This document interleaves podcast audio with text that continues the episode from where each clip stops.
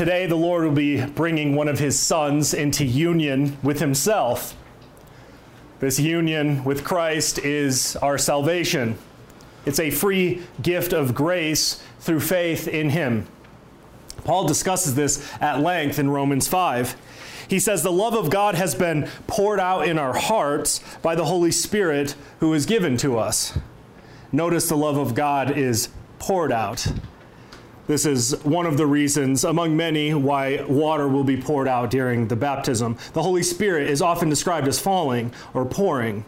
The Holy Spirit is at work in the heart of a man to convert him and to change his affections and to draw him to Christ in the font of baptism.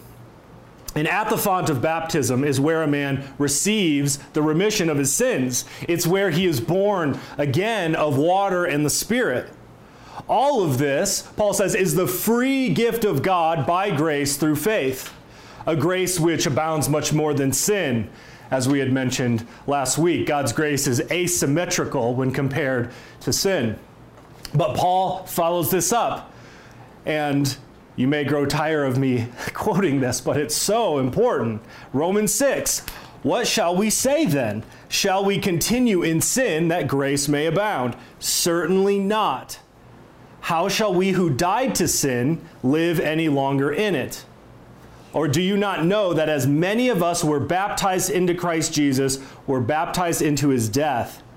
Therefore, we were buried with him through baptism into death, that just as Christ was raised from the dead by the glory of the Father, even so we also should walk in newness of life.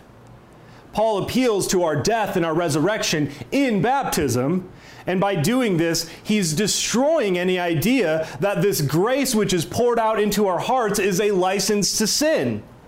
It destroys any idea that since one is baptized, they can live however they want.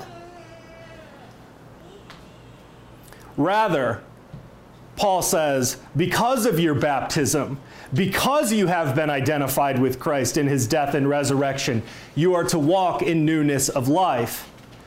So the point is, baptism is a grace. Regeneration really does happen here, salvation really does occur here. But baptism is not a reason to sin, it's not a reason to become presumptuous. It's a reason to die to sin. Because that's exactly what happens in baptism. It kills the old creation, so kill the old creation.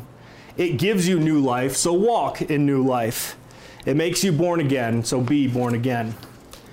If you have failed to walk in newness of life this week, this time is yours to remember who you belong to, to remember that God has washed you clean in Christ, to confess your sins, to kill your sins, and to walk in accordance with what God has done for you and said concerning who you are. If we say that we have no sin, we deceive ourselves and the truth is not in us.